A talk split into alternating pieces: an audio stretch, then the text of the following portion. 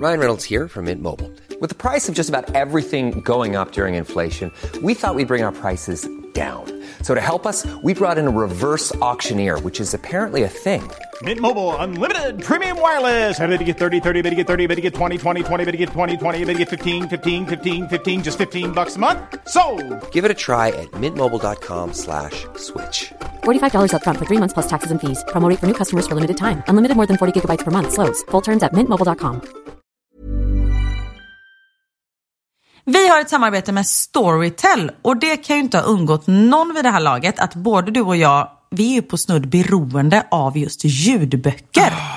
Och förutom våra egna röster i huvudet så lyssnar vi ju alltid på en bok i lurarna. Ja, det stämmer. Och Storytel är Sveriges största ljudbokstjänst med över en miljon ljud och e-böcker. Och det kommer nyheter varje dag.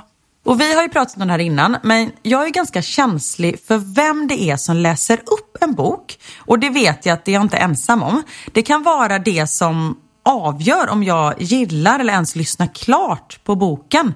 Håller helt med. Men nu är det så att vi kommer bli nöjda. Du kommer kunna välja vem som ska läsa upp just den boken som du vill lyssna på. Men ni teknik så kompletteras den vanliga uppläsaren av tre olika AI-genererade röster. Och Den här funktionen hos Storytel heter Voice Switcher och den är helt fantastisk. Om du till exempel föredrar en lugn äldre kvinna, det gör jag. Någon annan kanske föredrar en djupare mansröst eller någon som är så energifylld yngre kvinnoröst. Man väljer själv. Jag är ju svag för Stefan Sauk och jag vet att man kan välja en AI-version av honom. Och tro mig, det låter helt fantastiskt. Lyssna här. Med pistolen i ett fast grepp smög hon fram och kikade in i rummet bredvid. I en fåtölj satt en man fastsurrad med vad som såg ut att vara silvertejp. Alexander de Fall. Alltså jag, om inte jag visste det så skulle jag aldrig tro att det var AI. Så himla coolt. Nej, jag vet. Och till en början så finns Voice Switcher tillgängligt på svenska på 25 titlar. Så gå in och lyssna på Storytel och hitta en röst som passar just dig. Tack så mycket, Storytel. Radioplay. Jag har så sjukt dåligt tålamod. Är det okej att vara mamma och ha dåligt tålamod?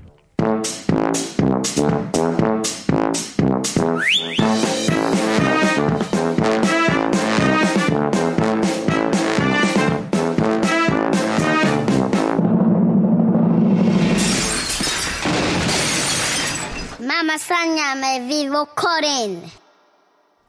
Jag åkte med en taxichaufför häromdagen till SVT och jag trodde att han dog flera gånger under resan.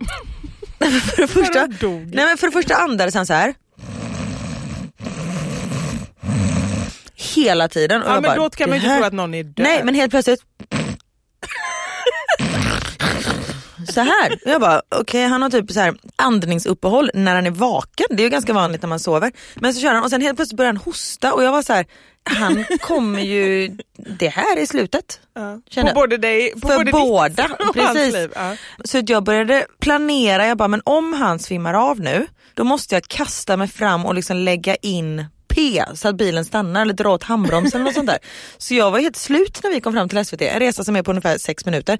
För att jag planerade hur jag skulle rädda oss ur det här fordonet. Satt du bak eller fram? Jag satt bak. Ja, det är ännu jobbigare. för då är det Precis, då var jag så här, verkligen jag får knäppa av med bältet, kasta mig fram. Men han överlevde. Det var nog bara hans normala andning. Men du, alltså jag tänker att han körde ändå stabilt på vägen eller? Det reflekterar jag inte ens över för jag bara var så här, hur ger man någon hjärt och lungräddning i en farande bil? Ja. Jag planerade allt sånt. Men som sagt, han överlevde. Tror bara att det var hans normaltillstånd. Okej, och du känner inte själv att du är lite dramatisk? Kanske. Ja. Ja. Men det är bra att du ändå har lite självinsikt. Ja. För det kan jag känna med när jag får för mig konstiga grejer så kan jag ändå oftast, inte alltid, men oftast ändå så här reflektera själv över att Vivi, det där är nog inte en helt normal tanke. Nej. Jag frågade ju dig precis här innan. Tror du att andra vuxna människor skrattar så mycket som du och jag gör? Nej. Jag tror inte det. Nej, jag tror Sen skrattar jag extra mycket med dig, inte åt dig utan med dig. Men för just att vi är ju, Ibland åt mig. ja, Ja. ganska ofta. Men det är ju helt okej. Alltså det bjuder jag verkligen på. Jag är bara glad om någon skrattar åt mig. Då är jag bara glad. Det är väl underbart. sprida lite glädje. Nej men just att vi är så prestigelösa tror jag. Ja. Och att vi orkar liksom inte bry oss och då kan man skratta mer. För det har jag ju ändå hört ganska många gånger just det här när jag har frågat så här, ja men kan man säga så här och låter det okej och så här? För jag har ju ändå en ambition att försöka vara lite något sådär normal. Hur tycker du att det går? Det går åt helvete. Ja det är tur att inte det är mitt nyårslöfte i alla fall. Nej men alltså så här, i tanken så tänker jag så men sen när det väl gäller, alltså när jag väl börjar prata kan man säga, Ja, då och- släpper jag det. Och sen kan vi ju tillägga också, alltså när du och jag när vi jobbar, vi är ju fortfarande professionella. Det måste jag ändå säga, ja, när vi sitter på ett jobbmöte, vi är ju extremt seriösa och vi kan ju Ja. fortfarande skoja och sådär men och framförallt när vi gör jobb och liksom skickar till kunder. Ja och, vi är och ju liksom ordentliga så. på det sättet, vi skickar ju inte liksom en bajskorv i ett mail för att det är roligt typ. Nej, Nu är ju inte det roligt men ja, utan då är vi seriösa.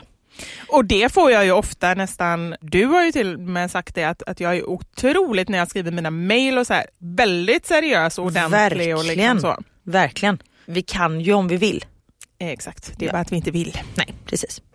Idag är det en liten speciell podd. Det roliga är att jag visste knappt vad det innebar när jag la ut frågan, för vi frågade ju er, eller vi bad er skicka in dilemman för att vi ska diskutera det.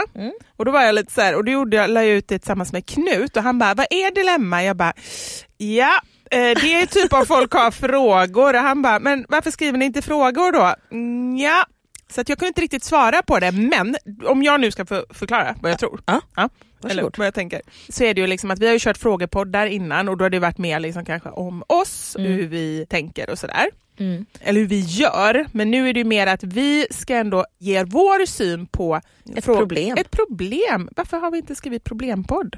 vet jag inte. För det kommer vi på nu. Okej, ja, just det. Nej, och vi har ju fått in massa problem. Och jag tycker vi sätter igång direkt. Ja, vi gör det. Ja. Vi gör det. Här är en som jag tror du kan svara på bättre än vad jag kan. Okej. Mitt dilemma. Hur dejtar man när man är ensamstående mamma på heltid?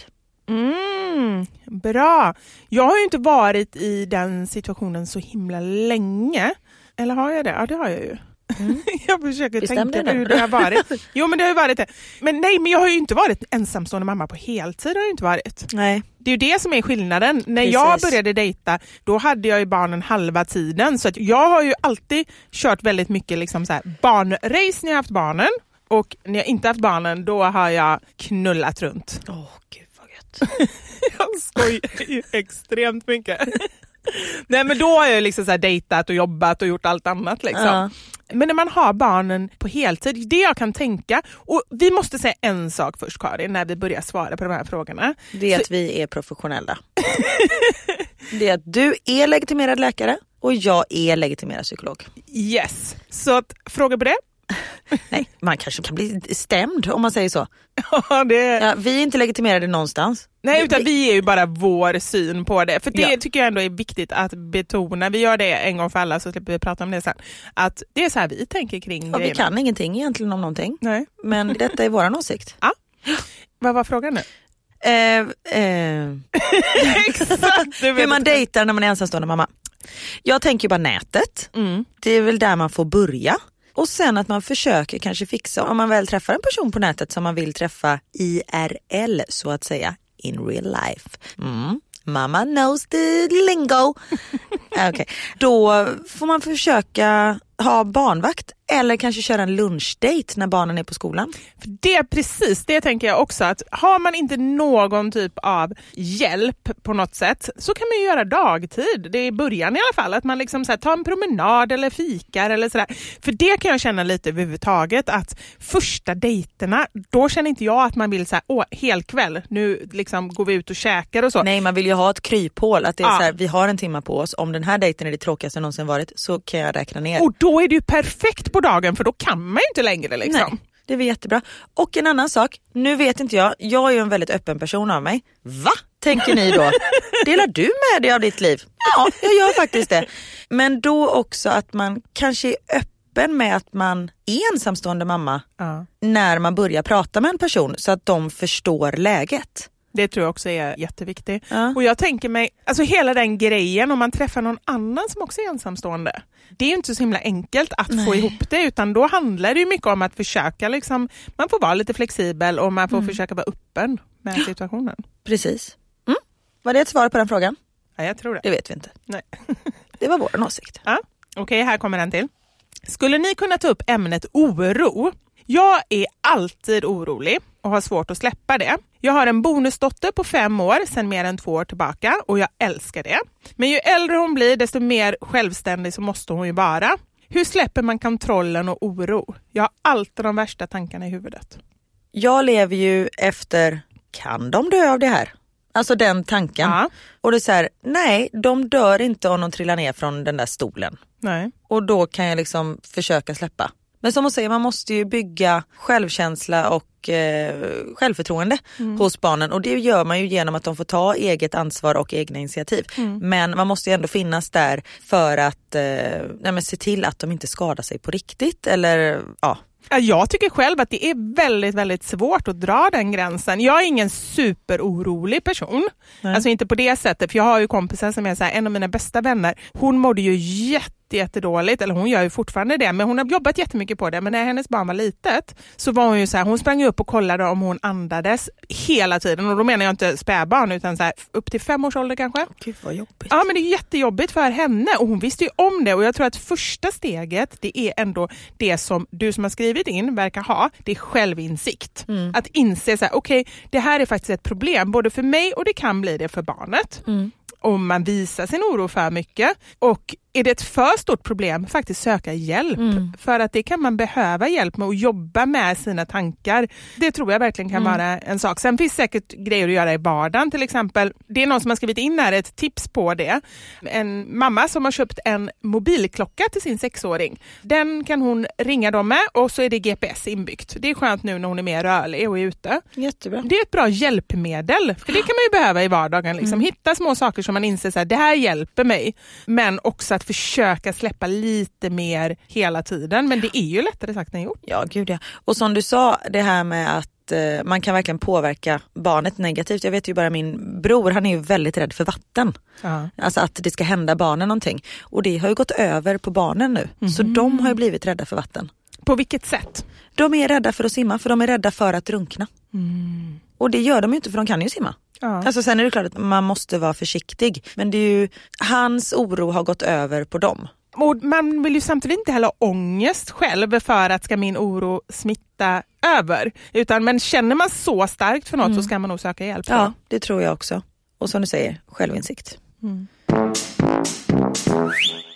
Hur skaffar man vänner som vuxen? Upplever att alla har så fullt upp att ingen orkar ses. Och det här känner man ju igen faktiskt. Ja. Men detta, för det var ju jag orolig för när vi skulle flytta till Bryssel. Mm. Så här, tänk om inte jag får några nya kompisar. Jag Men menar, då du skulle ha mig på Skype hela tiden? precis hela tiden. Och så, Gud, vad det, varför har vi inte det? Vi måste göra det att vi kanske oftare. har varsitt liv och inte kan skypa hela tiden. De bara, vad är det som pratar bakom? Nej men det är Vivi, hon har möte. Ehm, ja, så ignore her. Nej men att ehm, jag menar, barn de är ju så här, åh du gillar rosa, jag gillar också rosa, we're best friends! Alltså då är det verkligen så. Medan vuxna, man är ju knappt, man vet ju knappt vad sin granne heter för man är ju så eh, rädd. Men jag tänker, kanske gå på någon kurs? Skaffa ett eh, intresse, gå en drejkurs om du tycker det är roligt. För då träffar man ju andra vuxna människor med samma intresse. Ja, men jättebra. Och sen så tänker jag att eh, också på något sätt så här, jag säger inte att man ska vara ensam, men det är lätt att känna så här, alla har så himla fullt upp. Men det är en period i livet där man har ganska mycket att göra och så länge man inte känner sig så här, åh gud jag är verkligen jätteensam, så kanske man också kan acceptera det på ett annat sätt när man vet Ja. att det är en period. Det är inte så att alla andra umgås jättemycket heller. Nej. Nej gud nej, alltså, jag umgås ju mer med mina svenska vänner nu sen jag har flyttat till Bryssel. Ja, för Alltså, nu då är har du jag, hemma ja, men precis, så, då tar ja. man verkligen tid till varandra för att det är nu vi måste ses. Ja. Annars är det så här, men vi hörs och sen så går det två år. Ja. På riktigt, det är ju så.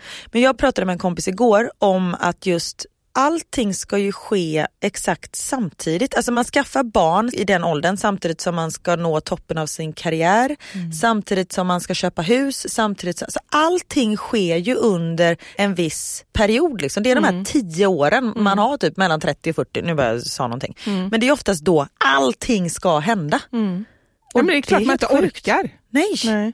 Men den här människan vill ju skaffa nya vänner.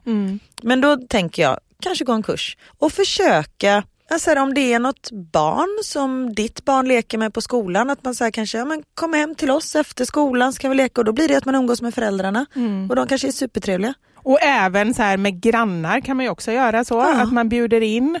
För ofta tror jag att själva, att det ligger mer i ens egen självkänsla kring det här. Att man bara så här, tycker folk att jag är jobbig om jag bjuder in? Jag har ju inte riktigt den spärren, därför upplever jag mig inte heller ensam. För jag är mer så här bara, nej men jag kan bjuda in någon i sista sekunden. Anders kan tycka det är jättejobbigt, men tänk om de svarar nej? Tänk om de inte kan? De är säkert upptagna. Ja, ja, men Då då... är de upptagna. Ja, men lite så. För mig är det ingen big deal, men det är klart att känner man själv så här att man är lite orolig kring det, då blir ju varje steg mycket större. Ja, men det är alltid trevligt att bli bortbjuden, tänker jag. Ja, ja, men så tänker jag också. Och sen tänker jag nu när man ändå har nätet med alla de möjligheter det innebär. Det finns ju massa grupper på Facebook Ja. som även är väldigt lokala. Till exempel vi som har fått barn 18 i eh, norra Göteborg. Alltså Ja. lite så. Och då kan man ju också, för man kanske inte bara vill ha kompisar på nätet, men då kan man ju också träffas i verkligheten. Precis, det var ett bra svar.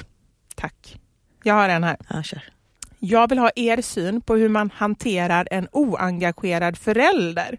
Vi är separerade men har gemensam vårdnad. Men det visar mer och mer att pappan till barnet inte engagerar sig tillräckligt. Hur ska jag hantera detta? Ska jag pusha ännu mer eller ska jag backa och vänta ut honom? Jag tycker att du ska prata med honom. Men om han inte då, om han bara säger så här, vadå? Nej men jag tycker inte att det är så. Nu måste jag säga en sak. Mm.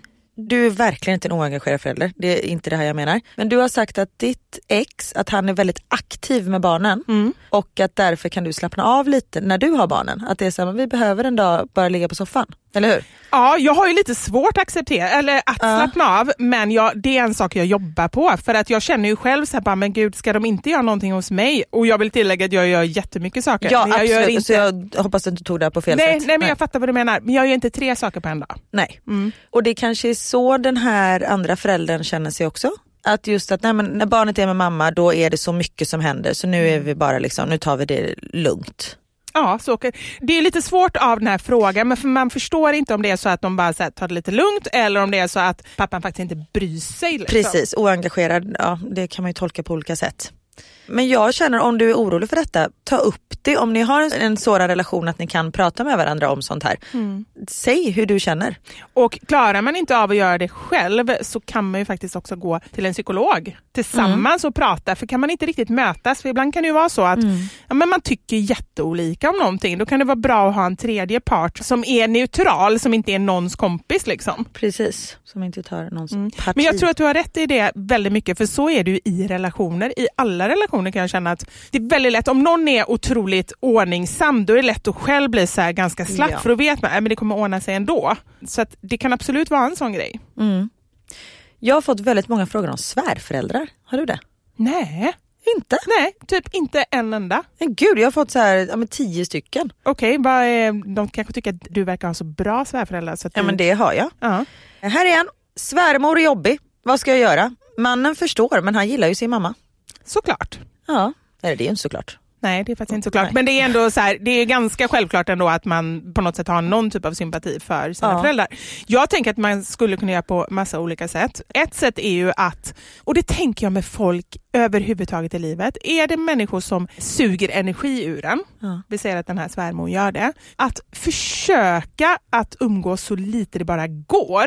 Och sen så är det inte så att, jag förstår att det är jättejobbigt om det är ens egen förälder eller svärmor eller så, men till exempel svärmor, då kan väl han åka med barnen de flesta gångerna. Sen får man bita ihop när det är jul och nyår, eller nyår kanske man inte firar, men liksom så här jul och kalas och så. Ja.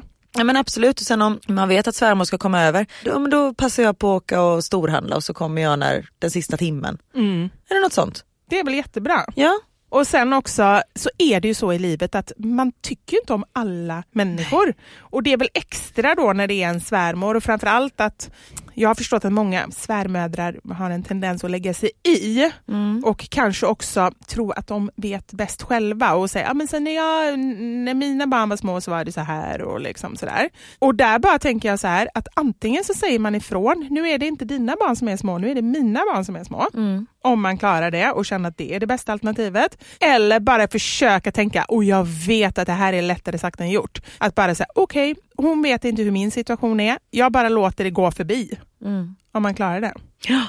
Sagt, det är lättare sagt än gjort. Ja, I know. Men eh, mm.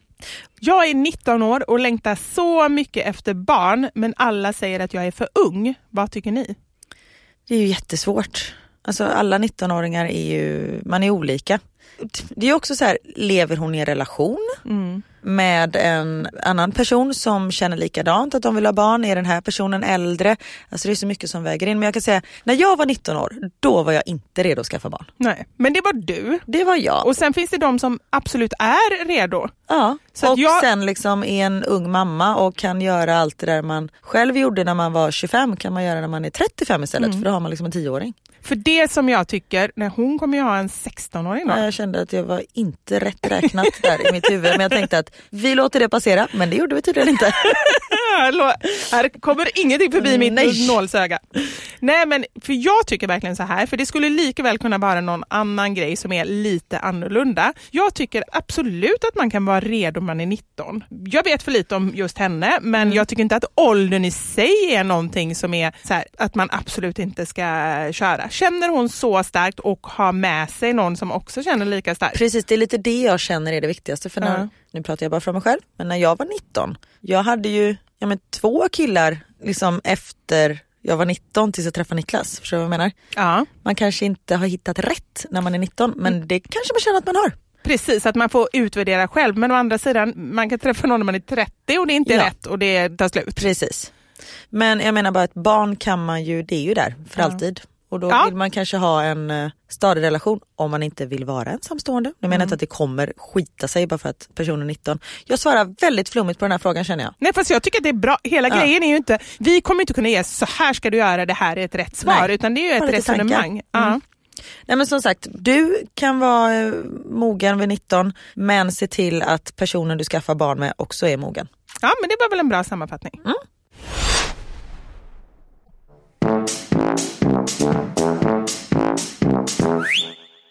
Min dotter är sex år och vägrar att sova i sin egen säng. Hur får jag henne att sova i sin egen säng? Varför vill du att din dotter ska sova i egen säng? Det var precis det jag tänkte på också. Det Mm. var min första tanke. För jag tror att det är så här, det är två saker, eller det kan vara två situationer. Den ena situationen är att man borde väl låta, alltså ett barn Ja. vid sex år borde väl sova i sin egen säng, jag måste lära henne det så att hon klarar sig i livet. Och det Mm. andra är så här, nej men jag kan inte sova själv om hon sover i min säng. Nej. Är det nummer ett, då tycker jag att du ska tänka om. För ett barn lär sig att sova i sin egen säng. Ja. Så för barnets skull, om hon vill sova i din säng och du tycker att det är bra, då tycker jag att hon ska sova i din säng. Mm. Vet du hur länge jag sov? Ja det har jag sagt, med min mamma. Om du sover tills du flyttar hemifrån. Ja men det är sant. Jag sov tills jag var ja, 19, till jag flyttade hemifrån på riktigt. Ja. Det är inte konstigt att jag inte vågar bo själv sen. Nej och det är ju ganska ovanligt. Ja, det- Nu skrämmer ju du livet ur den här personen. Nu känner jag så här, gud ska hon sova i min säng tills hon är 19?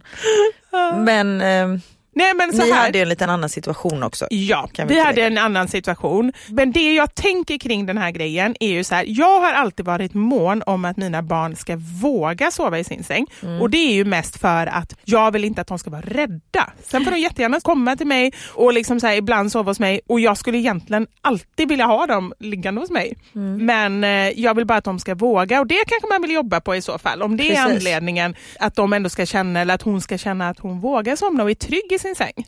Och att hon kan ju somna i din säng. Mm. Och sen säger du så här, när du har somnat så kommer jag lyfta över dig till din säng. Om du vaknar är det bara att ropa på mig. Ja, Och så kanske hon sover längre och längre för så har vi gjort med Theo. Han ville ju somna i våran säng. Då Mm. fick han göra det och sen så lyfter vi över honom. Sen har han kommit över och nu gör han inte det längre. Nej. Och det känns jättekonstigt. Man vaknar på morgonen utan honom där. Man tror att någonting har hänt.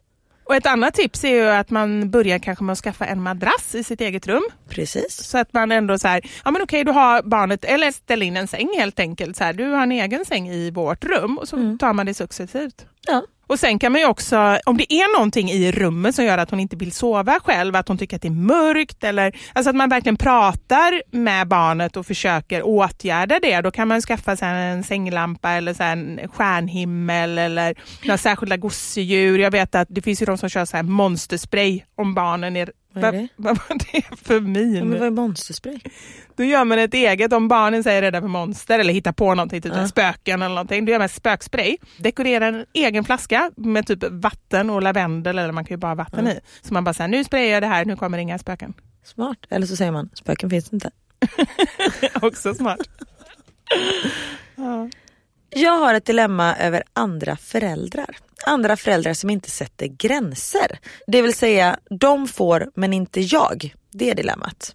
Vadå de får man inte Nej, göra? men så här, nej, men alla andra får ju. Jaha. De får ju vara ute till klockan nio. Varför får inte jag det? Hur hanterar man det? Ja men det första jag tänker är ju bara så här, man kan ju aldrig styra hur andra människor är. Nej. Det är ju liksom så här, tycker jag, grunden i att själv må okej bra, det är att bara så här, acceptera att alla människor är olika. Jag kan hantera hur jag styr mitt liv och hur jag tar emot det så gott man nu kan. Men man kan ju inte bestämma hur andra gör. Nej, och just göra sig klart för barnen att vi har en sån, våra barn får ju bara spela tv-spel på helgen. Och då kan Theo vara så här, men alla andra får ju spela efter skolan. Ja, men i våran familj så är det de här reglerna som gäller. Att man gör klart för dem att alla familjer är olika, vilket är väl jättebra. Och jag har ju till och med det dilemmat att jag har ju till och med en liksom, pappan i familjen som barnen hänvisar till hela tiden. Men hos pappa får vi ju lägga oss då. Men pappa säger det här. Och då brukar jag säga, titta på mig. Ser jag ut som din pappa? Nej. Bra. Jobbigt om de bara, ja lite lik faktiskt. Ja, nej men alltså jag med började skoja om det och då fattar de ju okej vi har olika regler. Ja. Men jag menar det är ju också en del av att vara barn och att bli självständig. Att säga emot och att vilja bryta gränser. Så att jag försöker tänka så när det är så att okej det här är deras sätt att utveckla sig och jag försöker också ibland så här att har de riktigt bra argument för någonting. Jag vill ju att de ska lära sig argumentera. Jag tyckte inte att jag lärde mig det så mycket när jag var liten. För jag kommer inte från en familj där vi höll på att argumentera. Nej. Inte kring någonting egentligen. Så att jag är så här, "Ha, men hur tänker du då? Och så får Elmer argumentera för varför han ska få vara ute längre. Och är det bara så här, de andra får, då säger jag att det var ingen bra argument. Du får inte för att de andra får, men däremot kan du fortsätta försöka. Så att man också ibland kanske kan ge med sig lite. Ja men precis, och ibland, om de har gjort. Ja, ja. Nej, men det får ju vara naturligtvis inom rimliga gränser, men att man ändå tänker så. Bra. Jag har så sjukt dåligt tålamod. Är det okej att vara mamma och ha dåligt tålamod? Ja, alltså jag har fått sämre tålamod sen jag fick barn. Folk är så här, man får så bra tålamod när man har barn. Nej, alltså mitt tålamod har försvunnit helt. Vad tror du det beror på? Att man bara är trött. Ja, Nej, men det tror jag också. Jag tror När man det. själv inte är på topp, det är då man inte orkar med. Jag kan ju känna det så här vissa. Jag tror att jag, jag har många konstiga grejer, men jag tror faktiskt att jag har ganska bra tålamod. Det kan jag tänka mig att du har. Ja, jag vet inte vad det är för någonting, men det kan ju vara också så här, jag brusar inte upp jättelätt och jag blir inte jättearg. Jag tror att det kanske hänger ihop med det. Ja. Men vissa dagar, och jag känner det så tydligt, och det är framförallt vid läggning när jag känner bara så här, fasiken jag är så trött. Och de håller på, men jag ska bara göra det och kan vi inte läsa ett kapitel Mm. Ja, men till alltså, och snälla. Ja. Vad men- är det med det?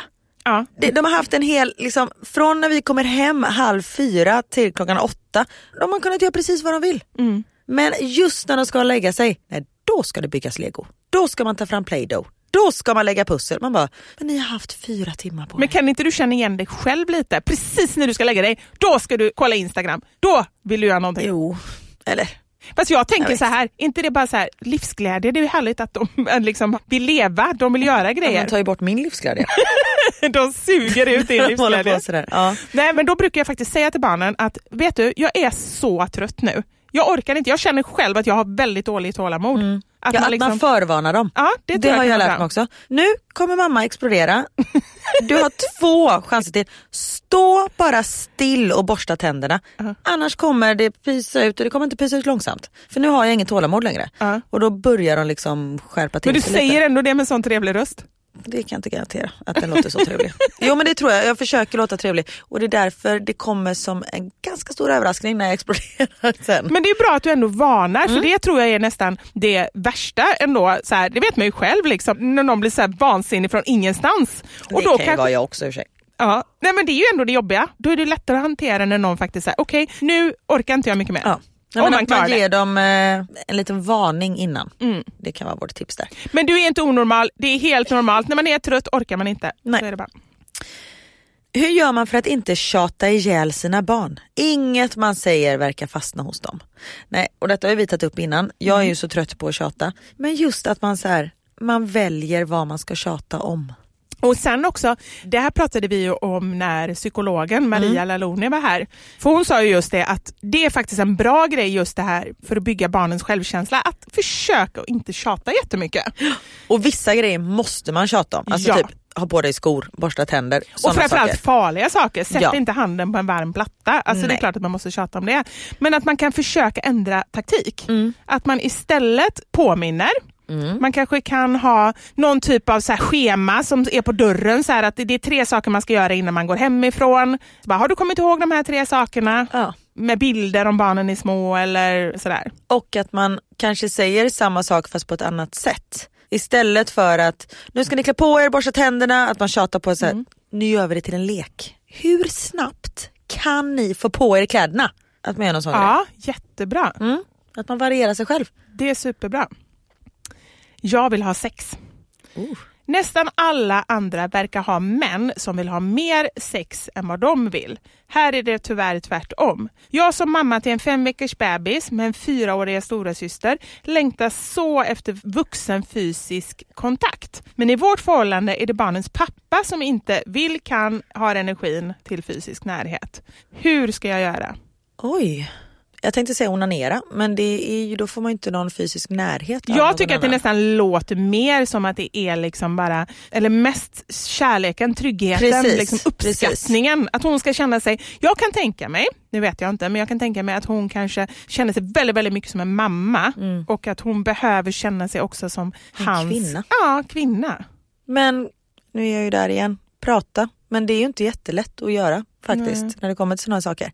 Men att man kanske, när man sitter och tittar på film, vilket man kanske inte gör för, och när man har en fem veckors, den bebisen är ju på en hela tiden. Man har lånat ut sin kropp till den här bebisen i nio månader. Nu om hon ammar så lånar hon ut sin kropp igen. Det är som du säger, man vill känna sig man vill känna att man är en egen person också, vilket kan vara svårt.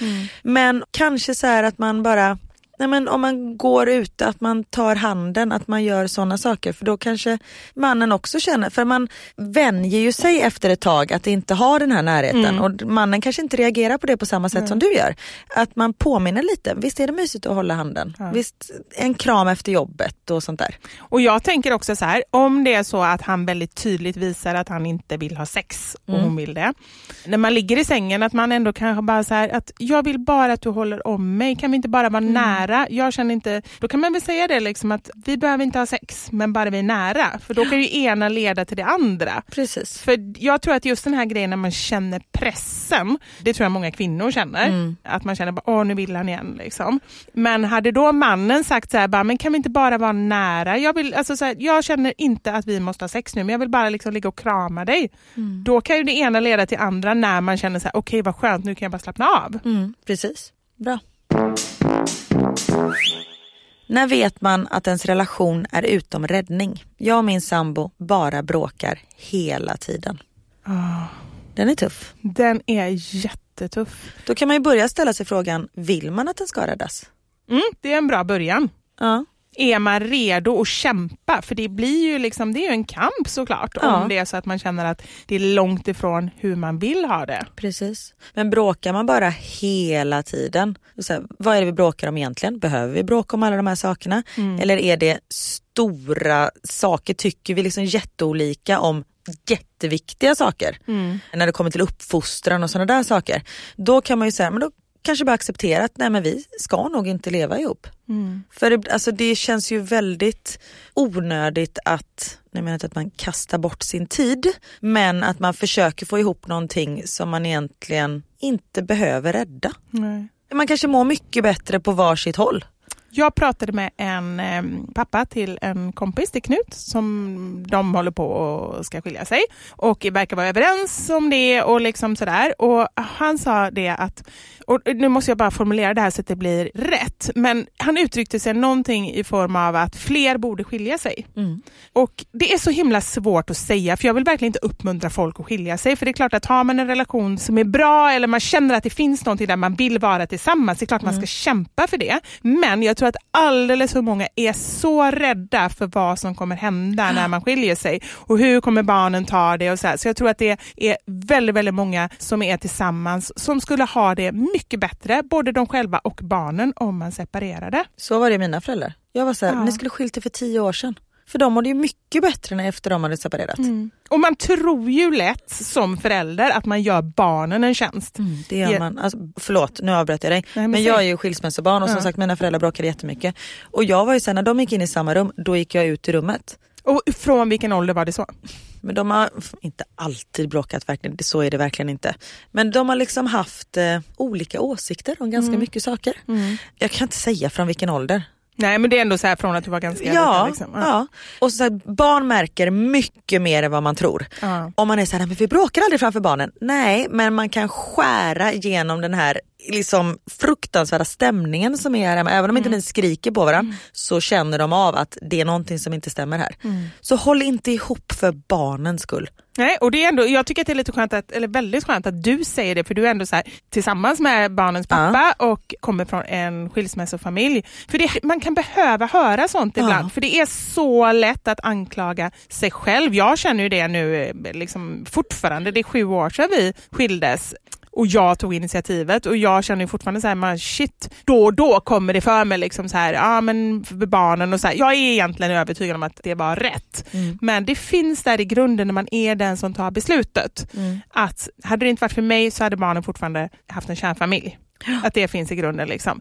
Men jag känner ju också det att det är klart att, och framför allt om man kan lyckas ha en okej relation efteråt. Ja, och då är det väl bättre att man separerar lite innan istället för att man bara nöter, nöter, nöter på varandra så det inte ens går att prata med varandra efteråt. Ja, för så har jag också uppfattat att det är många som har det. Ja. ja men det är väl bättre att man har två föräldrar som är lyckliga än två föräldrar som bor under samma tak men som är olyckliga och bara bråkar. Ja. Nej, jag håller helt med. Men finns det någonting, frågan var ju ändå så här, hur, eller vad var frågan? Förlåt. När vet man att ens relation är utan räddning? Ja. Jag tycker ändå så här, känner man ändå så här, men jag vill satsa på det här, gå i parterapi. Ja, ja. Det är liksom första steget, det tycker jag att man kan göra även när man inte har problem med en relation. För jag tycker alltid att man kan, det finns alltid grejer som man kan jobba på och eh, få större samsyn och förståelse för varandra. Så att det tycker jag. Mm, verkligen. Okej, den här. Jag har en femårig son. På förskolan så har han uttryckt sig rasistiskt. Han sa till en i gruppen att hon inte får vara med och leka för att hon var brun. Och hemma samma dag så sa han att inga bruna människor får komma hem till oss. Vi blev alla jättechockade av hans ord då vi har nära vänner som har en annan hudfärg och han har sett hur mycket vi har ansträngt oss för att få en brunare färg under sommaren.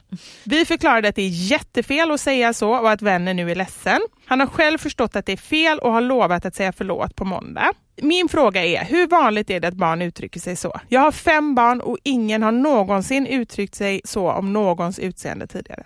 Då kan det ju vara att han har hört någon annan säga någonting. Ja, för det är så jag tänker också. Ja. Och hur gammal var han? Han var fem. Fem. Då vet man ju inte, alltså man förstår inte vad det innebär antar jag. Nej.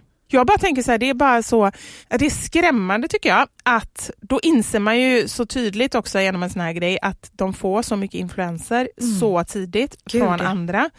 Förmodligen är det väl någon då liksom på, kan jag tänka mig, på förskolan som har sagt så.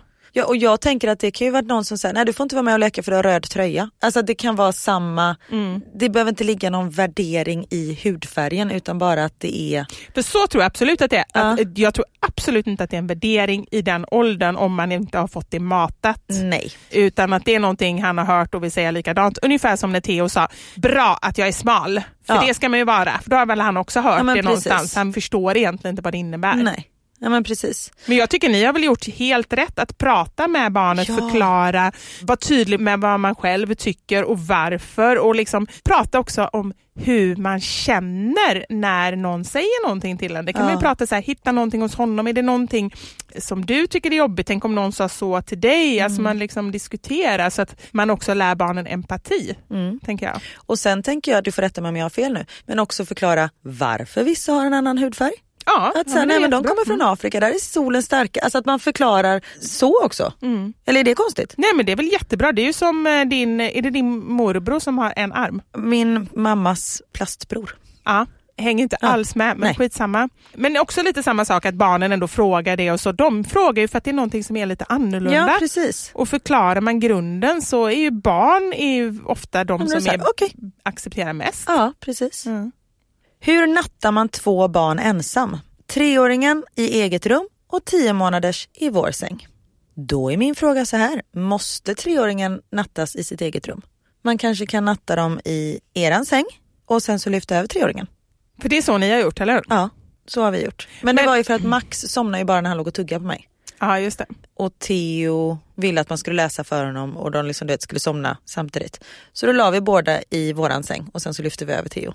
Jag, jag kan tänka mig, då kan vi diskutera utifrån det, att de kanske precis har lärt det här treåriga barnet att somna själv eller liksom ligga Ja. i sin egen säng. Och då kanske man bara säger oj nej, då vill jag inte gå tillbaka. Mm. Men hur upplever du det? Man kanske, om det är så att man precis har fått treåringen att somna i sitt eget eh, rum och sin egen säng, ta in en madrass och så kanske tio månaders barnet kan somna på den madrassen och sen lyfter man över till sin säng. Det är bra, men jag gör tvärtom. Ja. Det är faktiskt väldigt bra.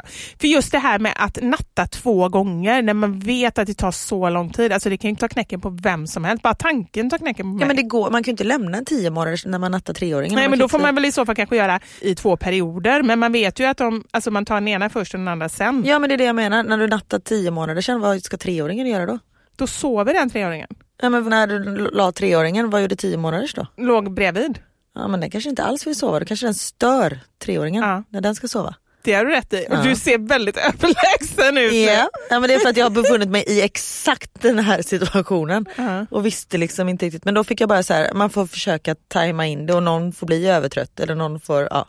Jag har också befunnit mig i den situationen, tror jag. Men jag har ingen minne och det är Nej. alldeles för länge sedan. Och det är ju ändå skönt faktiskt med att ha så dåligt minne som vi har. Mm. Att jag vet ju att det var ju så, alltså jag tyckte det var så jobbigt med både sömn och mat. Alltså verkligen så här var ju helt knäckt. Mm. Men jag kommer inte riktigt ihåg hur jobbigt det var. ja det är tur att man glömmer. Ja. Men att man kanske kan mötas någonstans på halva vägen, att man kompromissar här nu. Och har man riktigt långa bröst så kan man faktiskt ligga med treåringen Det och kanske bara var så jag löste det. så låg den andra i Ja. ja. spjälsängen i andra Precis, rummet. bara man tryckte in den mellan spelarna och så rullade man ut den och så gick man in till treåringen. Det var nog så jag gjorde. Hur hanterar man barnens jobbiga kompisar? Hej, jag älskar er podd. Tack. så mycket. Hur hanterar man andras barn? Mina barn har en sjukt provocerande kompis. När hon är med så blir jag som en tyken tonåring tillbaka. Hur hanterar man sina barns märkliga vänner? Förstår att mina barn kanske är märkliga för andra med. Tips mottages tacksamt.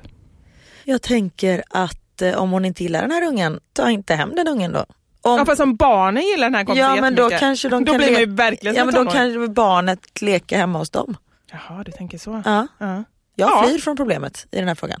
Ja. Nej, men jag tänker så här att jag förstår att man kan bli lite så här, för jag kan känna likadant, att man blir lite halvprovocerad av Ja men vissa nästan, barn. varför vill du umgås med den här ungen? Den är ju svinjobbig. Så bara, Men jag tycker det värsta är, alltså så här, jag kan hantera själv om de är så här lite tykna mot mig, då tycker jag då kan man faktiskt vara lite halvtyken tillbaka. Ja. Ja. men eller hur, om någon säger något uppkäftigt, alltså de kan ju inte bete sig hur som helst bara för att de är Nej. barn. Då kan man du är väl, ful. Du är ful.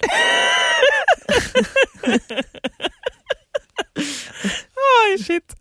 Okej, Men så där har jag däremot- aldrig sagt kan jag bara tillägga. Men däremot om man upplever att något annat barn är lite bossigt eller bestämd eller liksom lite elak mot ens eget Ja, barn. men det går ju inte. Nej, men det, där har vi ett problem på Ja. riktigt. För då, då blir det jättejobbigt när man känner att ens barn blir kuvat. Liksom. Har Om du Mm. man varit med om ser det? att barnet påverkas. Ja. Det har jag inte varit med om. Mitt barn är det bossiga barnet. Ja men det kanske är så. Ja. Att, tror du att andra Och då hoppar jag ju in där Ja. istället för att liksom säga app, app, app, alla får vara med, alla får bestämma. Och jag tror att, nu sa jag ju att ett tips är att eh, barnen leker hos det andra barnet så man slipper umgås. Men också att de kan leka, om man märker att sitt barn påverkas av det andra barnet, att de är hemma hos er så att ni har full koll. Just det. Ja Det men kan- det tror jag är bra. ja. Ja. För man vill ju inte att sitt barn nej, men ska påverkas negativt av ett annat barn.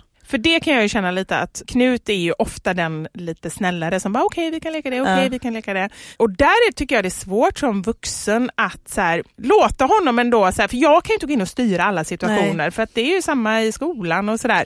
Att han ändå liksom får försöka sköta det själv men det är klart att jag vid vissa tillfällen har gått in och bara säga nej men nu får båda bestämma, nu bestämde du förra leken så nu är det hans tur att bestämma. Ja. Och, liksom så.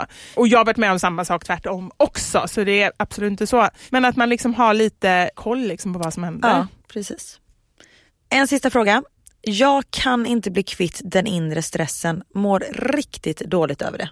Och det förstår jag. Men det, vi har ju pratat om detta innan, men att bara försöka släppa kraven. Ja, absolut, jag håller med. Men för att kunna släppa kraven, Mm. alltså det är jättebra att hela tiden säga, okej sänk ribban, vad behöver jag göra och här, prioritera. Ja.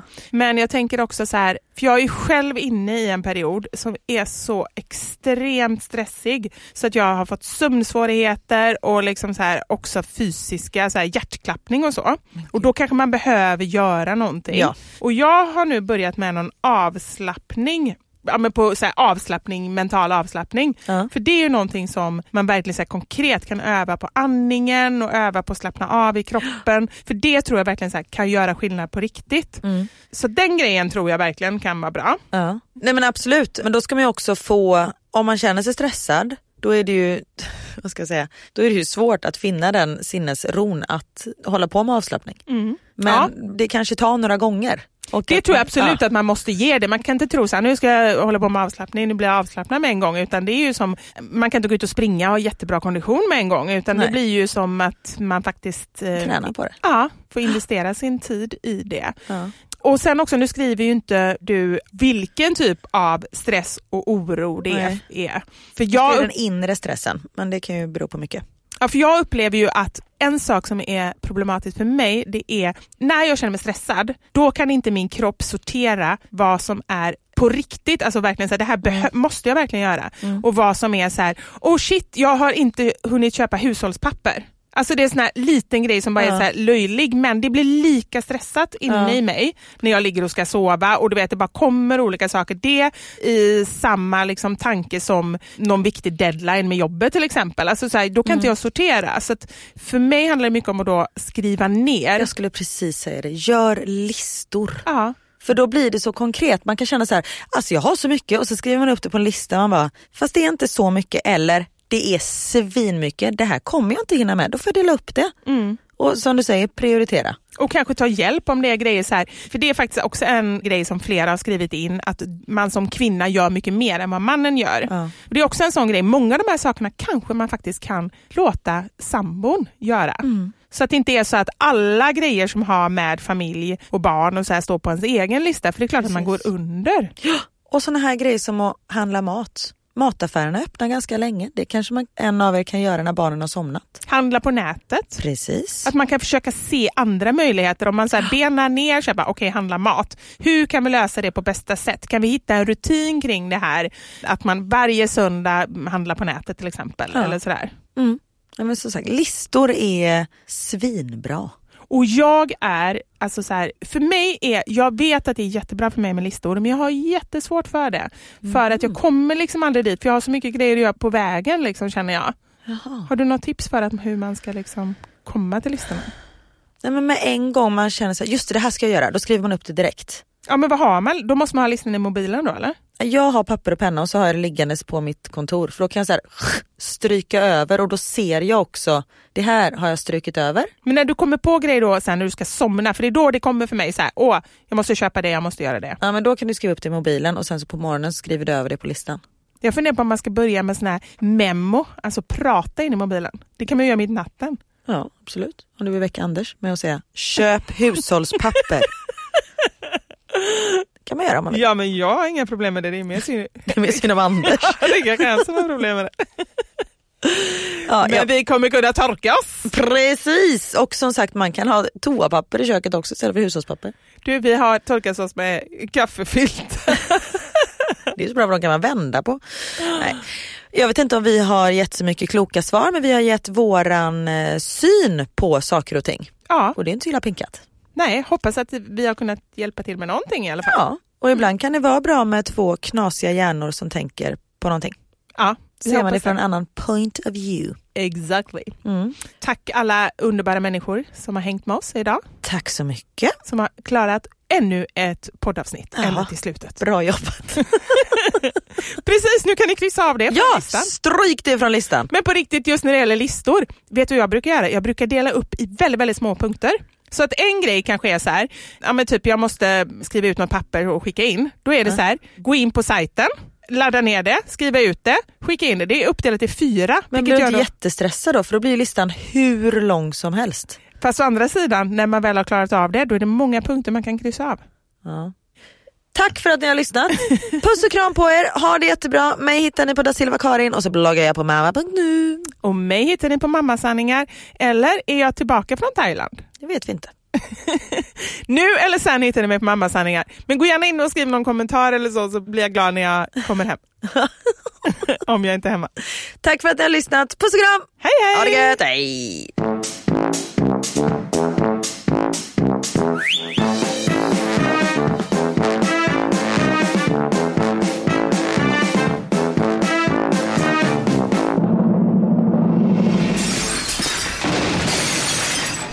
Mamma Sanja med Vivo Karin.